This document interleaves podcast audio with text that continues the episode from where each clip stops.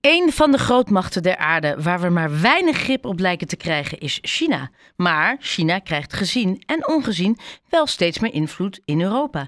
Welke ontwikkelingen spelen zich daar af in het Verre Oosten? En hoe houden wij in het Westen ons staande? Emeritus hoogleraar bedrijfscultuur in het bijzonder van China en Japan schreef het boek De Lange Mars Van Xi en geeft morgen een lezing in Boekhandel Blokker in Heemstede.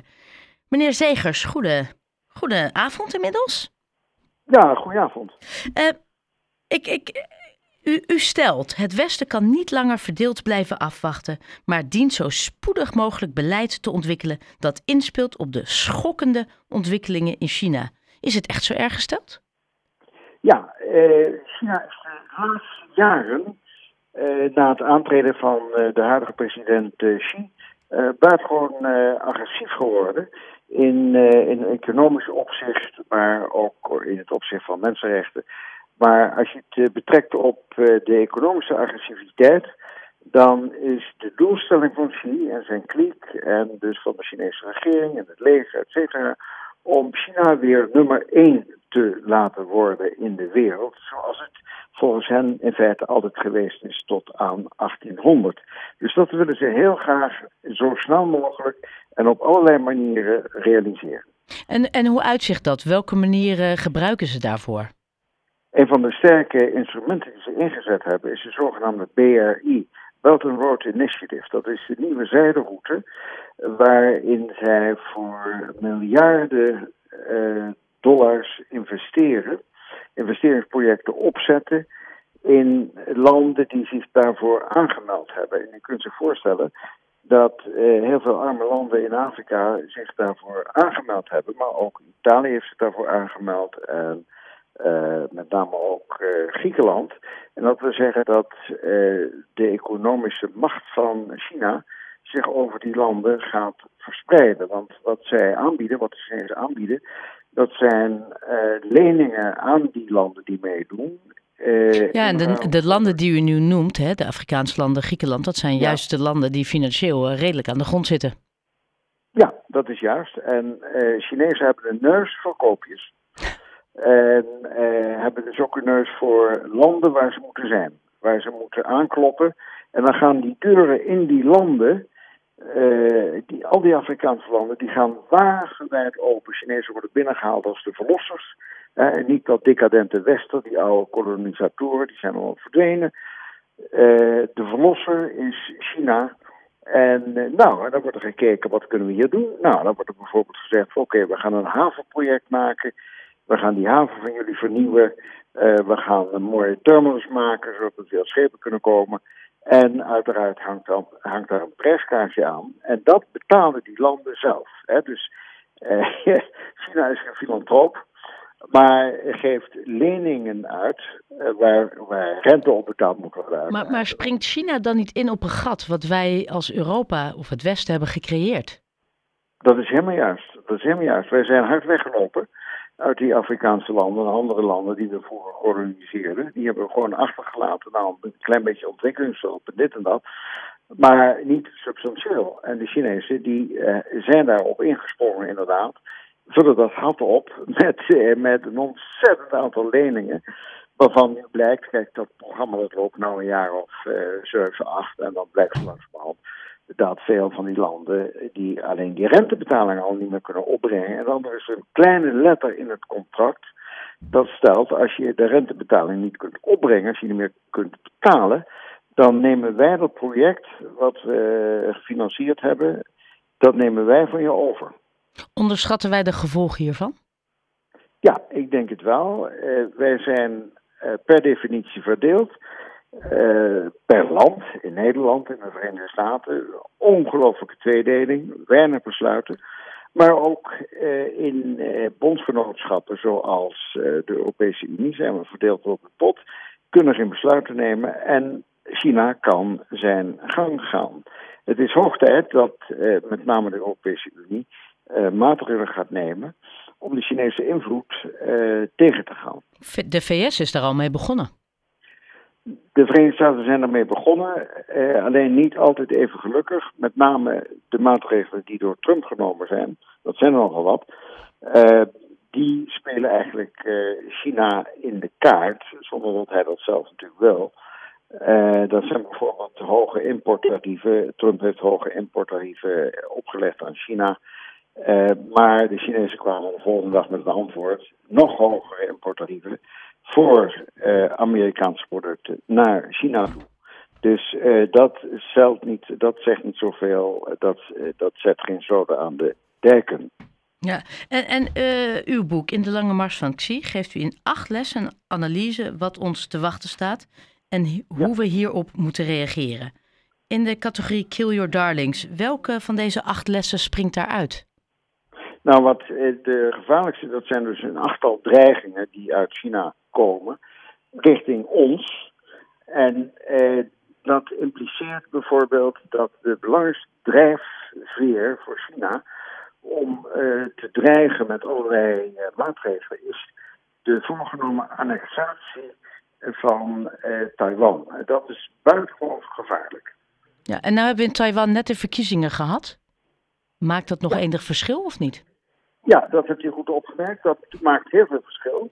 Want de kandidaat die gekozen is, dus de nieuwe president van Taiwan, dat is eh, meneer Lai. En meneer Lai is lid van de Democratische Progressieve Partij. En dat is een anti-Chinese partij. Dat is een partij die stelt, eh, nou, de eh, onafhankelijkheid van Taiwan moet gewaarborgd blijven. Wij gaan China niet achterna. En dat eh, impliceert dat eh, de animositeit en de, de, de, de moeilijkheden tussen China en Taiwan alleen maar vergroot zijn. Ja, dus is dit wenselijk of juist minder wenselijk? Um, enerzijds en anderzijds. Aan de ene kant is het is buitengewoon goed dat de Taiwanese zich niet hebben laten koeieneren door uh, allerlei uh, fake nieuwsberichten en intimidatie tijdens die verkiezingen. Ze hebben gewoon gekozen wat ze vonden dat gekozen moest worden. Maar aan de andere kant is de uitkomst voor China, en voor China zelf dus, uh, buitengewoon ongelukkig. Uh, omdat je een voortzetting krijgt van een periode onder zijn voorganger, mevrouw Tsai, die ook mordicus anti-China was. En dat heeft de spanningen alleen maar doen oplopen. En ik verwacht dat die spanningen nog verder zullen gaan oplopen. Niet alleen tussen China en Taiwan, maar ook tussen China en de Verenigde Staten. Ja, ja dat loopt sowieso al niet zo lekker met alle nou ja, nee, nee. bedrijven die uh, inmiddels op de zwarte lijst uh, bij uh, Amerika staan. Um, ja, correct. Maar we hebben het nu, hè, ik zie Xi Jinping, Kim Jong-un, Orbán, Poetin. Nou, geef hem nog een paar maanden, zit Trump ook weer in Washington. Moeten we ons ook ja. überhaupt niet wat meer zorgen maken dan alleen China? Ja, kijk, uh, eigenlijk is de situatie zo dat je van een wereldorde niet meer kunt spreken, maar dat je moet spreken van een wereldwanorde. En eh, dat dus heel belangrijk is om eh, voor een land als Nederland, maar met name ook de Europese Unie. Kijk, Nederland alleen kan niet zo verschrikkelijk veel doen, maar het moet in Europees verband dat de knoppen geteld worden en dat er een strategie komt die op die eh, wanorde is, eh, is, is ingesteld. Als je bijvoorbeeld, u noemde de naam Orbán. Kijk, het kan nog niet van Hongarije, dat... laat ik het even verduidelijken, ja. ja? Ja, zeker. Is president van Hongarije. Het kan er niet zo zijn dan een van de lidstaten die dwars ligt, eh, dat die in feite de koers van de Unie bepaalt. En zo zit de grondwet wel aan elkaar. Nou, dat zal dus veranderd moeten worden. Want op deze manier schiet het natuurlijk voor zijn meter op. Dat is het vetorecht, maar de kans dat ze die dat gaan vet, aanpassen... Dat, die, die... Dat, is, dat is vetorecht. Ja, nee, maar goed, eh, niets is, in, eh, is een ijzer gegoten. Uh, daar, zal, daar zal over gesproken moeten worden, of er zullen andere manieren gevonden moeten worden om uh, zaken te doen die belangrijk zijn, dan maar bijvoorbeeld zonder Orbán. Ja. Wat, wat zijn de gevolgen als we inderdaad op vijf november, zijn de Amerikaanse verkiezingen? Nou, de, ja. het, het, het, goed, laten we het scenario zeggen zoals er nu voor staat. Er is een zeer grote kans dat er straks Poetin... Uh, uh, Poetin, nou ja, die hebben we al, maar Trump... ja, ik maak het extra gezellig. Dat we Trump weer ja. in Washington hebben. Wat zijn dan de gevolgen uh, vanuit China? Wat, wat, wat, wat zou dat inhouden voor China en nou, Xi Jinping? Kijk, Xi is een, Xi is een grote strateeg. Is een slimme man. En... die heeft ook tijd. Kijk, Poetin heeft geen tijd. Die, dat moet morgen allemaal klaar zijn. Nou, dan heb je dus uh, een contraproductief resultaat. Xi heeft tijd. Xi heeft geld. Xi heeft investeringen, Xi heeft een strategie, Xi heeft een plan. Dus wat hij zal doen, mocht Trump inderdaad uh, gekozen worden, dan zal hij afwachten uh, wat Trump zal gaan doen. Uh, de scenario's die liggen zeker in de linker bovenaan van zijn bureau. En dat is allemaal al verdacht, is allemaal uitgedacht. En nou, het scenario, het pad dat Trump dan gaat bewandelen, nou, daar wordt op gerespondeerd. Wat, wat zou maar, beter zijn voor de verhoudingen, of in ieder geval als, als tegengeluid uh, tegen China, uh, nog een term Biden of uh, Trump? Ja, louter die vraag beantwoordend en dan niet kijken naar de kandidaten, dan is de voortzetting van het uh, beleid, presidentschap van Biden, is verreweg te prefereren. Omdat je dan ook weet, omdat China dan ook weet, Amerika weet, wij weten dat ook, waar je dan ongeveer aan toe bent. Als je dus um, Trump krijgt, dan is dat een volstrekt ongeleid uh, projectiel. In de zin dat wanneer uh, China inderdaad um, die plannen ten uitvoer brengt om Taiwan te annexeren, dan weet je op dit moment niet wat, eh, wat Trump zou gaan doen. Enerzijds MAGA, Make America Great Again, dus nou zoeken jullie het daar maar uit. Aan de andere kant, nou maar dat hij die streek eh, mee gaat lappen, dat zal niet waar zijn. Dus we gaan er met honderdduizenden militairen heen. En twee einden van die schaal en daartussen ligt waarschijnlijk ergens de waarheid. Maar hoe die waarheid eruit ziet, eh, dat kan niemand zeggen. Zelfs Trump kan dat op dit moment niet zeggen. Maar Biden heeft zich uh, gecommitteerd aan steun voor Taiwan. Niet alleen financieel, maar ook militair, boots on the ground. Dat heeft hij voor dat heeft hij tweeëntwintig, drie keer gezegd. Dat is weliswaar teruggetrokken door zijn, door zijn perswoordvoerder. Maar goed, daar is een commitment en uh, hij zal het niet zomaar laten gebeuren. En ook uh, Biden... Ja, en in hoeverre speelt uh, China, uh, of, of wat u zegt, het gevaar vanuit China, uh, een rol? Uh, want de Europese verkiezingen komen er ook aan. Houden ja. we daar rekening mee ja. of zijn we dan te druk met Europa zelf? Nou, dat wordt een klein beetje, daar hebben we al een klein beetje een voorbeeld van gegeven, gekregen bij onze eigen verkiezingen. We waren zo ongelooflijk druk met, uh, met uh, minimumlonen, met immigratie en met andere zaken binnen de dijken. Dat de woorden Verenigde Staten, China, eh, internationale verantwoordelijkheid eh, helemaal niet gevallen zijn. En dat zal eh, met betrekking tot de Europese verkiezingen niet veranderd zijn. Eh, hetzelfde zijn. Ja. Zeer waarschijnlijk hetzelfde zijn. Ja. Morgen dus uh, de lezing uh, naar aanleiding van uw boek bij Boekhandel Blokker in Heemstede. Uh, om vier uur. Uh, aanmelden kan via de website of via een appje. Is allemaal goed en makkelijk terug te vinden op de website van Boekhandel Blokker. Uh, nou ja, ik, u bent emeritus hoogleraar en die zijn gewend om heel lang en veel te praten en prachtige hoorcolleges te geven. Maar u moet natuurlijk keuzes maken. Wat gaat u uitlichten?